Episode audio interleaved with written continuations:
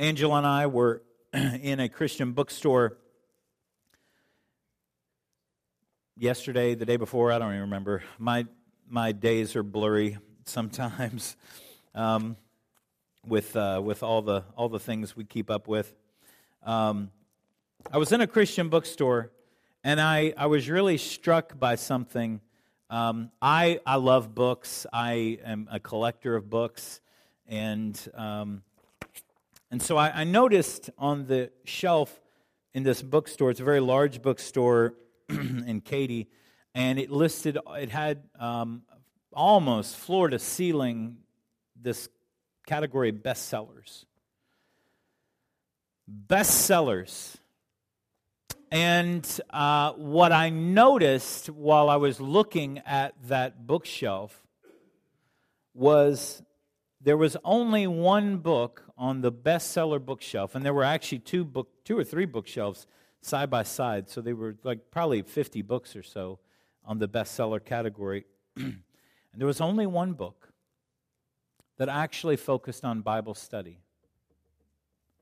Every other book on the bestseller list was under the Christian living category. And what that tells me is that the vast majority of people, a vast majority of Christians, it seems like, are drawn to books that tell, tell you the lessons someone else learned as they were studying the Bible, as they were living out the Christian life. It seems to me that the vast majority of people are drawn to books that tell me what you learned when you walked with God, what you got out of reading the scripture, as opposed to actually teaching me how to study God's word for myself. I know you're wondering why a comb just fell out of my pocket. He doesn't have any hair. I do have hair. Um, anyway, where do we go from here? Might have to edit that part out. It gets tangled. anyway, the reason for this sermon series, and now the reason we are starting in His Steps, Volume 3, is because I don't want a secondhand faith. I don't want secondhand gospel. I don't want secondhand living. I want to know the Word of God, and I want to know the God of the Word. And so that is why we take this time and we break down these passages, and we're, we're perfectly willing to take a slow walk with the Lord. This is not a mar- it's not a sprint, it's a marathon. So we're not trying to just rush through the scriptures as fast as we can and so we can get on to other things. Trust me folks, this is the best thing you could be doing. This is the best thing we could be studying, the life of Jesus Christ and the lessons that we learn from it. And so, you know, it's it's interesting if you've ever like tried to have a conversation with someone and they're like a power walker. Like I have a very fast stride. And Angela has repeatedly tell me to slow down. She doesn't walk that fast, but I do. And so if she tries to keep up with me, she'll be out of breath. But if I slow down, we can both have a conversation where we're all breathing normal and she's not like. so, what we're doing is we're taking a walk with Jesus. We're walking in his steps. Because what we want to learn is what is the scripture speaking to us, not what God spoke to somebody else and now they've given us seven life lessons for living our abundant life now. Whatever. I want to know the Word of God. I don't want to know sound bites. I don't want to know Instagram quotes. I want to know what the Word of God says. Because when the enemy came against Christ in the, in the wilderness, the three temptations, every time the enemy came against Jesus with a temptation, how did Jesus respond? With Scripture with Scripture. Not, not sound bites, not little cute quotes, but with Scripture. And that is the power for us. When the enemy comes against us, the power is in the Word of God. Amen? If you have your Bibles, you can turn to Mark chapter 7. We'll get there in just a moment. So we're in volume 3 of In His Steps, and today is part 1 called Off the Deep End. Now it's been a couple weeks since we've been covering this, so let me let's go back just real quickly. We need to remember where Jesus has been, where he's coming from, where he's going. Just prior to the story that we're covering today, Jesus was in southern Lebanon, which is just north of Israel. So he's left Israel, he's left the people of Israel, and he's gone to southern Lebanon, and he has encountered uh, a woman. Now, this, the people in this area, they did not worship the God of Israel. It's in the Gentile region of Tyre. And a woman whose daughter was demon possessed was so desperate for a miracle and somehow she heard about Jesus. She heard about what he could do. And so when she encountered Jesus, she actually called him by a messianic title, Son of David. She exercised great faith that Jesus could heal her little girl and that he had a heart of compassion to actually do it, to, to look beyond any of the barriers and actually heal her daughter. So Jesus heals the little girl he leaves southwestern Lebanon and he begins to head back towards the Sea of Galilee. Now, most of you have Bibles in, that have maps in the back, and, uh, and so I encourage you, you could just you know, look through there so that you can see where I'm talking about. So he and his disciples begin a several day journey back to the northern area of the Sea of Galilee, and this is where we find him in Mark chapter 7, beginning in verse 31. Then he returned from the region of Tyre and went through Sidon to the Sea of Galilee in the region of the Decapolis. Decapolis means 10 cities. So there were 10 cities that were very close together. And they brought to him a man who was deaf and had a speech impediment, and they begged him to lay his hand on him. So people in the crowd had been waiting for Jesus' return. They brought him a deaf man who had also speech impediment. Now, a person who is deaf will have a tremendous amount of difficulty sounding out words because they don't know how the words sound. So we're not clear, the, the scripture is not clear if the man is completely mute um, or if he just has a speech impediment that has been exacerbated by his deafness. These people, though, had heard about Jesus. They had heard what Jesus can do, and they begged Jesus to put his hands on the man to heal him. They're expecting that Jesus can do it, that there's an anticipation that's building. They have faith. we, we assume they have faith. They didn't bring the man to Jesus to see Jesus not heal him, they begged him to actually lay his hand on him because they believed that he could do it. So, verse 33, it says, And taking him aside from the crowd privately, he put his fingers into his ears, and after spitting, touched his tongue. Whoa, whoa, whoa, Jesus. Jesus is doing a little something different here. First, he took the man away from the crowd. Jesus was going to heal the man, but he was going to do it in a very unusual way. And sometimes when God is about to do something powerful in your life, He's got to get you away from those people that will express fear and doubt and unbelief in your heart. He's got to silence those voices so the only voice you're listening to is His. Now, this man is deaf.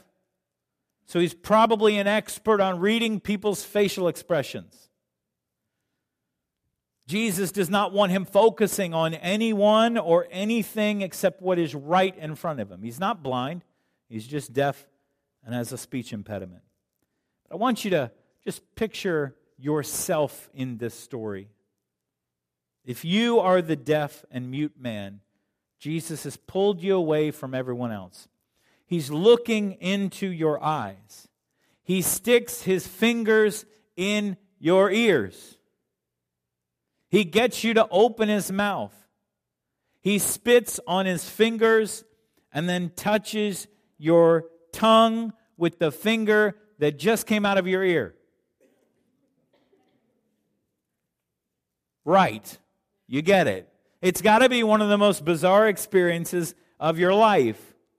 But he did this most likely to signal to the man what his healing word was about to do. Otherwise, the man wouldn't have known.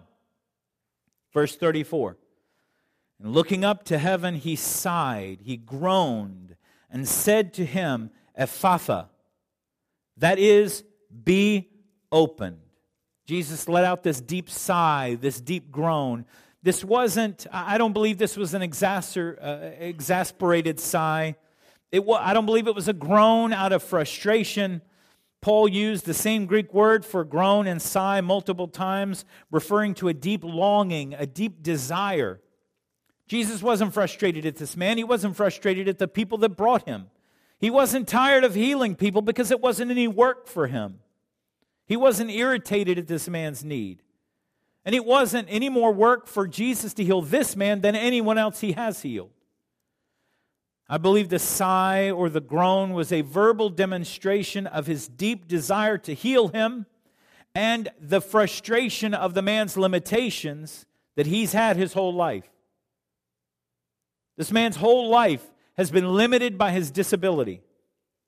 But his disability will be over with the encounter of Jesus. So Jesus gave a verbal command saying, Ephphatha, which means be opened or open up. This word comes from a Hebrew Aramaic word that means to open something that was sealed or to open thoroughly. Verse 35. And his ears were open, and his tongue was released, and he spoke plainly. Whatever caused this man to be deaf and mute was gone in an instant. This man could hear the command, I'm sorry, he could not hear the command of Jesus. He may not have even known what was going on. Jesus didn't ask him any questions about his faith. He didn't ask him how regular his synagogue attendance was how devout he had been, if he was a regular in giving of the sacrifices to the temple. He didn't have the man write on the chalkboard what his disability was or what had caused him to be deaf and mute. Jesus didn't need any of that information. The creation heard the command of the Creator, and the man was healed. Jesus identified the need. He spoke directly to it, and he said to his ears and to his speech, Open up, be loosed. And it happened immediately.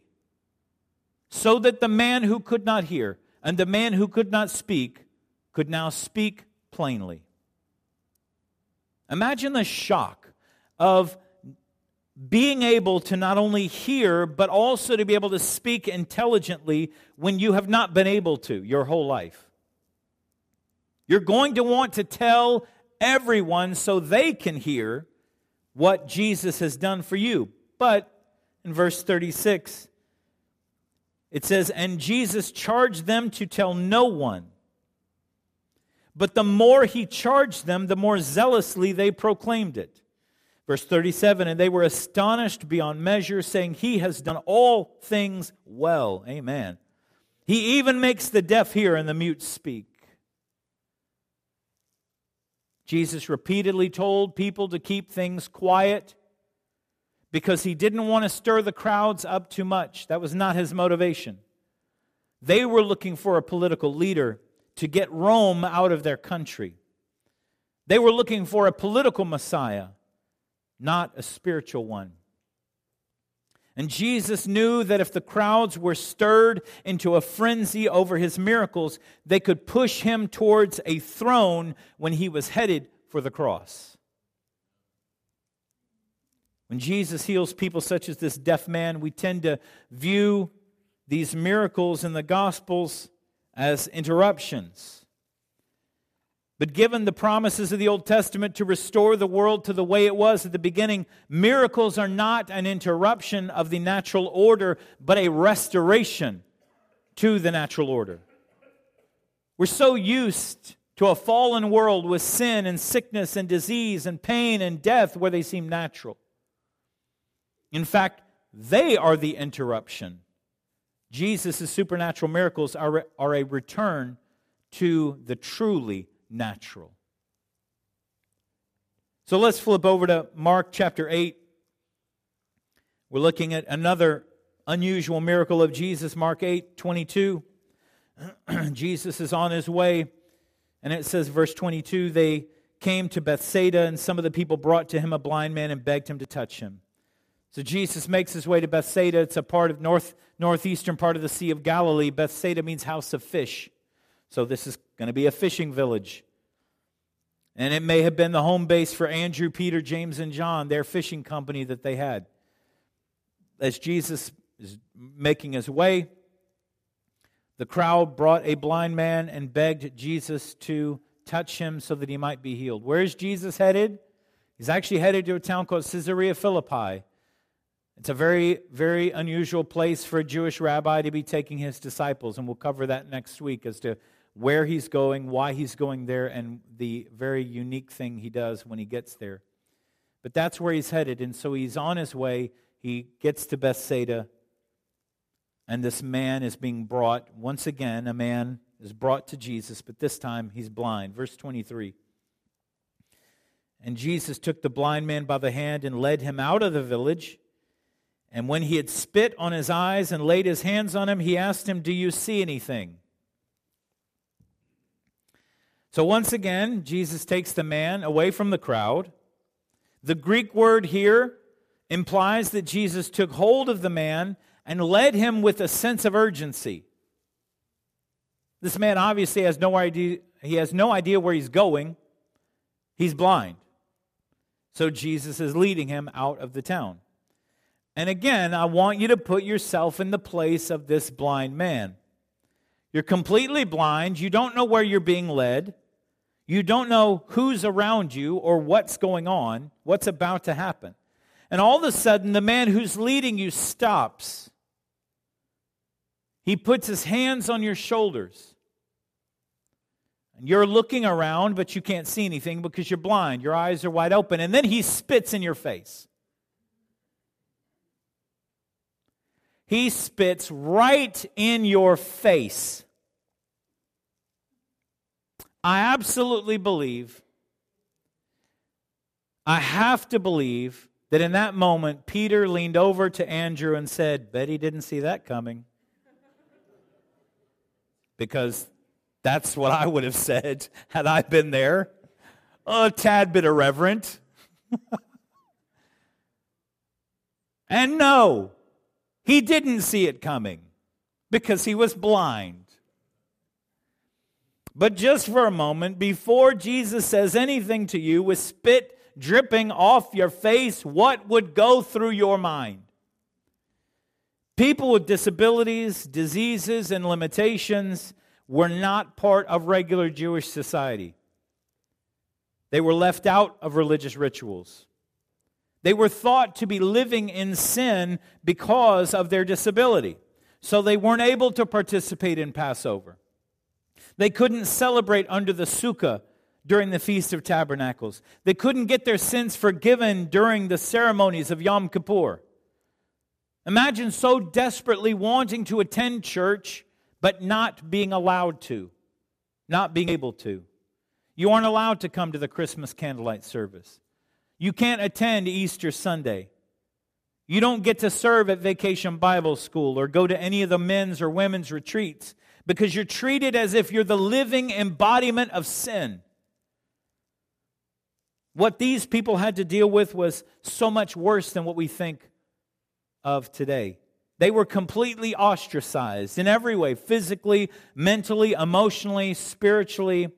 And then, as if that's not enough, the person that they think is the Messiah spat in the man's face. And it probably was not the first time the man had been spat upon.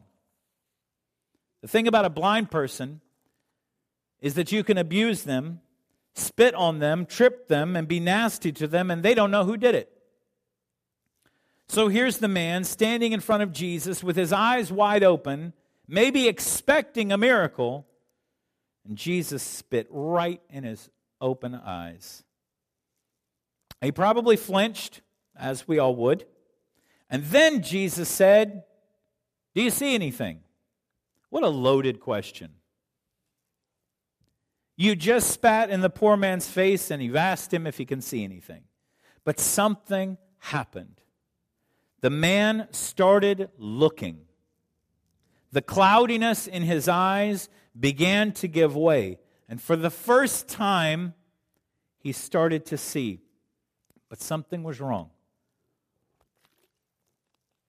Verse 24.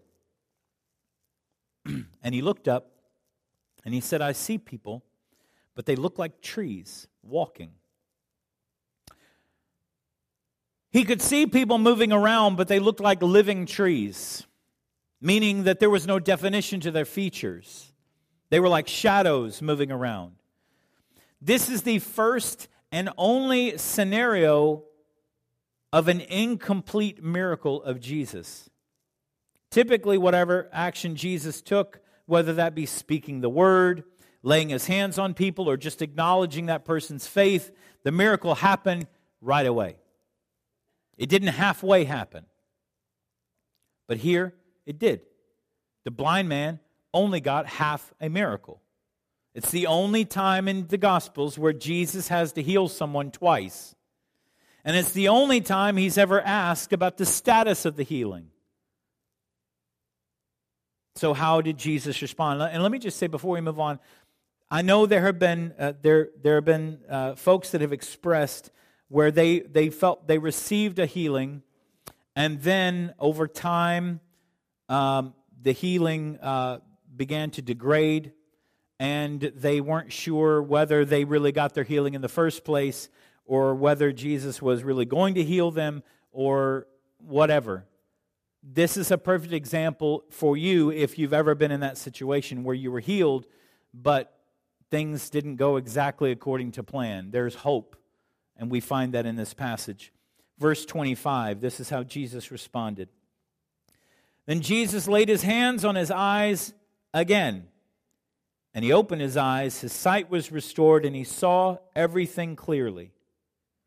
What's so interesting about the difference between verse 24 and 25 is verse 24, when the man looked, it uses the Greek word anablepo. But in verse 25, it's diablepo. So tw- verse 24, it's anablepo. Verse 25, it's diablepo. What? Why is that significant? Weird sounding Greek words. Anablepo means to look at, diablepo means to look through. Sometimes we try to look out in faith, and all we see are the obstacles in our path. All we see are all of the things that stand between where we are now and where we want to be in the future.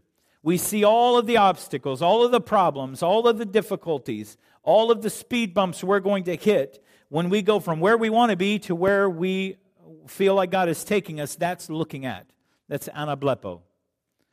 Instead of looking at our obstacles in that way, we have to look through them. And by faith, we have to see the finish line. With eyes full of faith, see the day when God's healing touches your body. With eyes full of faith, see the day when the miracle you've been waiting for comes to pass. See the day when that lost family member you've been praying for comes down to the altar and accepts Christ. See the baby. See the day when you hold the baby in your arms that you've been longing for. See the day when the thing that you've been praying for and wrestling with God about comes to pass. That's looking through instead of just looking at. Being a disciple of Jesus Christ is more than just taking a first look. It's more than taking just a first glance at Christ and being satisfied with the limited amount that you see and know. Can you imagine if that man, the blind man, had said, Well, this is better than I've had. Thanks, Jesus. This will work. And we do that. God longs to do something in our life, and He longs to do a miracle in our life, and we're perfectly satisfied with just half of it. It reminds me of something that I, I uh, share sometimes in men's groups. You know, when I, I, I do a lot of funerals, I share with a lot of folks, and I hear these family members that get up and say, If I was just half the man my daddy was, if I was just half the, the, the mom that my mother was, I'd be happy. And we have these people that are perfectly willing with being half. I don't want to be half. I want to have the mentality of Elisha. I don't want to be half. I don't want to have half the anointing. I want twice what you've got. I don't want to be a half portion person. I want to be a double portion person. that is godly and is, as uh, full of integrity and is, as amazing uh, as, a, as an amazing ministry as my dad had. I don't want to have half that. I want to have twice that. And it's not for me, it's, it's for God to use me. And we have people that are perfectly willing at, at accepting half instead of accepting the whole or saying, you know, I want twice that. Jesus, I'd like to see out of both eyes. I'd like to hear out of both ears. Being a disciple of Jesus is more than just taking a first glance and being satisfied with the limited amount that you have, that you know. It's more than a first glance at what it means to be a Christian. When you make a commitment based on first sight only, it will not te- stand the test of discipleship. So, what does that mean? That means that when you accept Christ, that's the beginning of your journey. That's not the end of it. That is the first step in a life of discipleship, what does it mean to be like Jesus Christ? And if you stay on that foundational level and say, Thank you, Jesus, for saving me, I'm good, I got it from here, you won't make it. It will not stand the test of discipleship because life will attack you. The enemy will attack you. Bad things will happen. And in that moment, all you have is this limited experience with Jesus when you need so much more. What we need to understand is that this miracle happened after a conversation that Jesus had with his disciples. And he rebuked his disciples for, for having half sight. He rebuked them for only seeing him as the coming king. And not seeing him as the suffering king. We need to see Jesus as he is, not as how we want him to be. He's either the Lord of all or he is not Lord at all.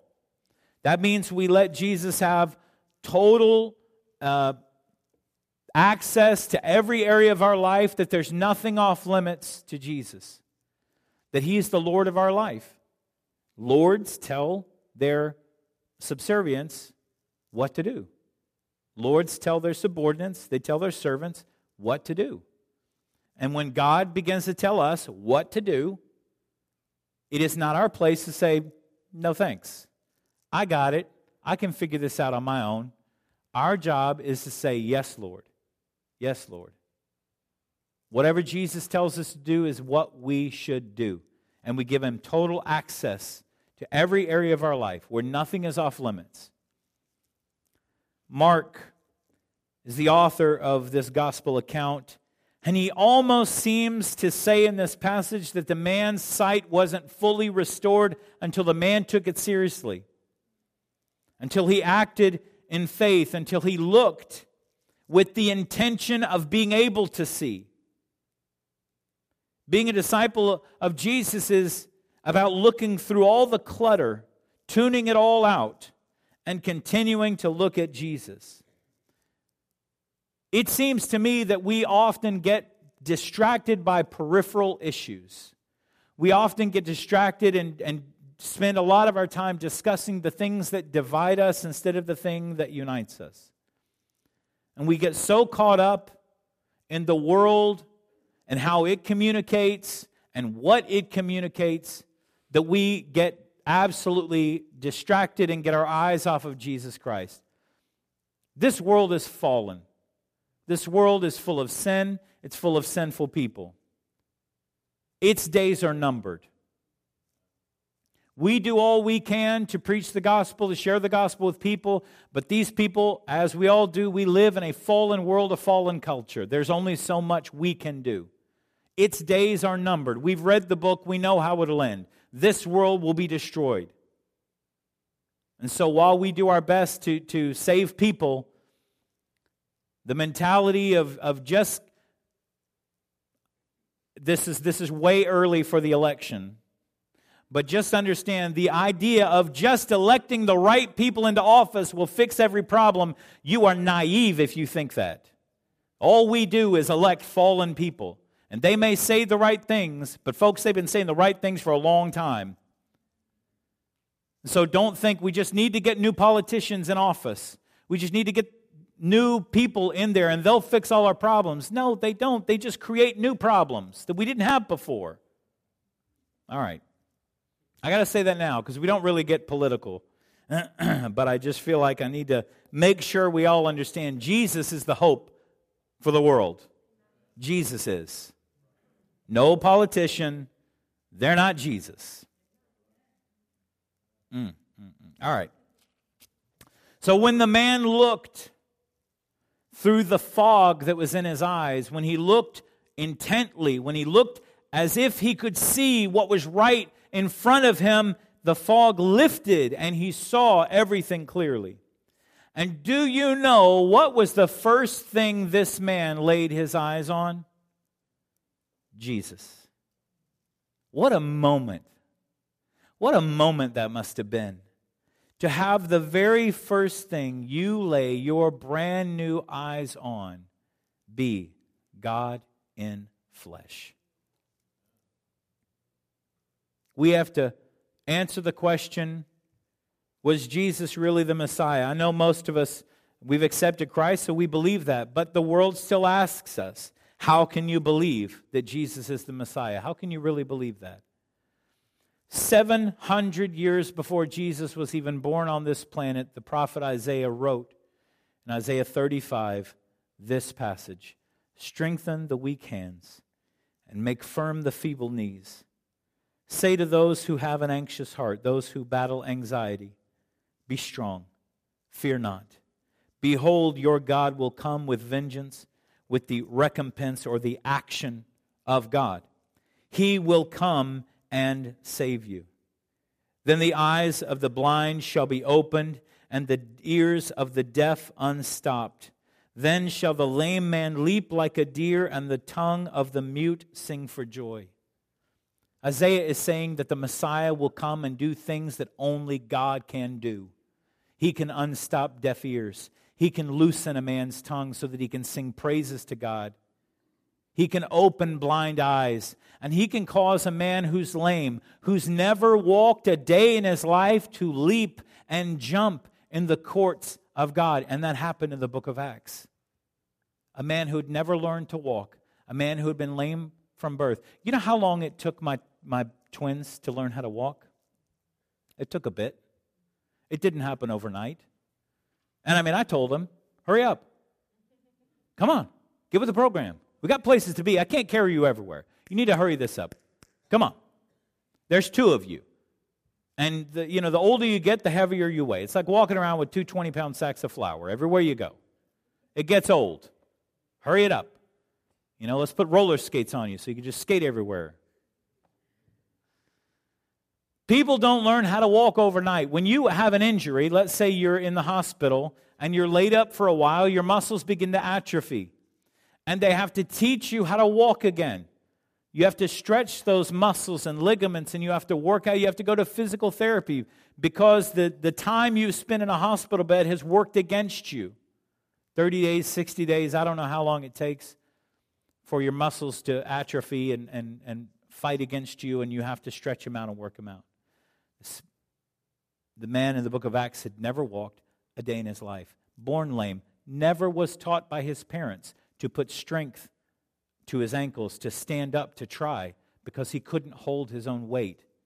And yet, in, the, in that moment, God not only healed him and gave him the ability to stand, but in the book of Acts it says he was jumping and leaping in praise to the Lord. God doesn't, he's not going to do something halfway. If he did it, he's going to do it. And so if you feel like you've gotten half of a miracle, just hold on. Because when God does it, He'll do it all the way. He doesn't want half healed people walking around. Was Jesus the Messiah? Absolutely, yes, he was. First of all, the phrase in Isaiah 35 4, where it says, He will come and save you, is the Hebrew word yasha, which is uh, all the, the letters Y, S, H, they're all uh, the same Hebrew word Yeshua, which is the Hebrew version of our English word Jesus.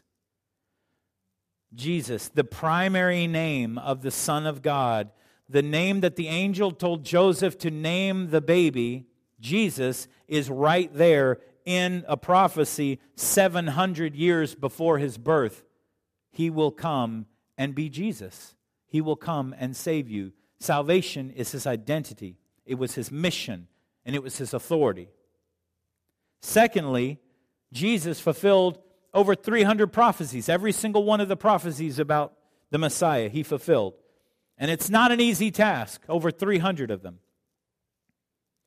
With that in mind, suppose Jesus comes to you at your point of need. He's willing to do something miraculous in your life. All he expects you to do is believe that he can do it and act in faith. What will you do? Many of us would do some mental math calculating the risk versus reward. We would ask ourselves is this step of faith worth it? Will it really pay off? Will I look stupid to everyone if God doesn't come through? We might even think, Lord, I need to see a little bit of the miracle before I step out in faith. That's not, that's not how faith works. That's not how steps of faith work. You take a step before you see the pavement. You take a step before you see the result because you trust that God will keep his word.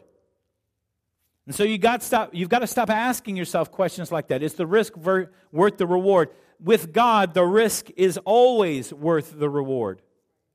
He never asks us to step out in faith where He has not already made a way for us. We don't see it, but it doesn't mean it doesn't exist. He never expects us to obey Him when He has not done His part. He'll always do his part when we take him at his word and do our part. Jesus stuck his fingers in the deaf man's ears. He spit on his finger and then he touched it to the guy's tongue. Then he spit in the face of a blind man. The disciples probably thought, okay, Jesus has gone off the deep end, fellas. He's gone a little loony. Maybe the Lord of the Sabbath needs to take a bit of a sabbatical.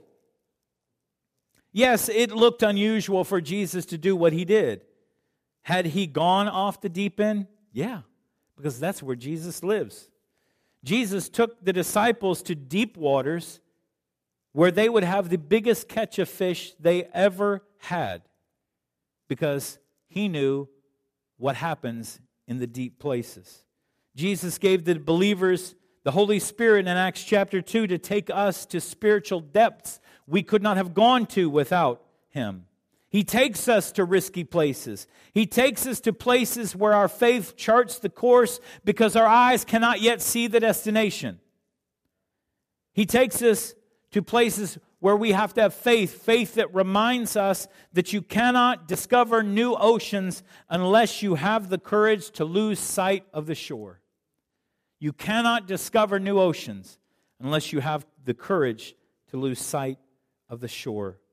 With God, the risk is always worth the reward.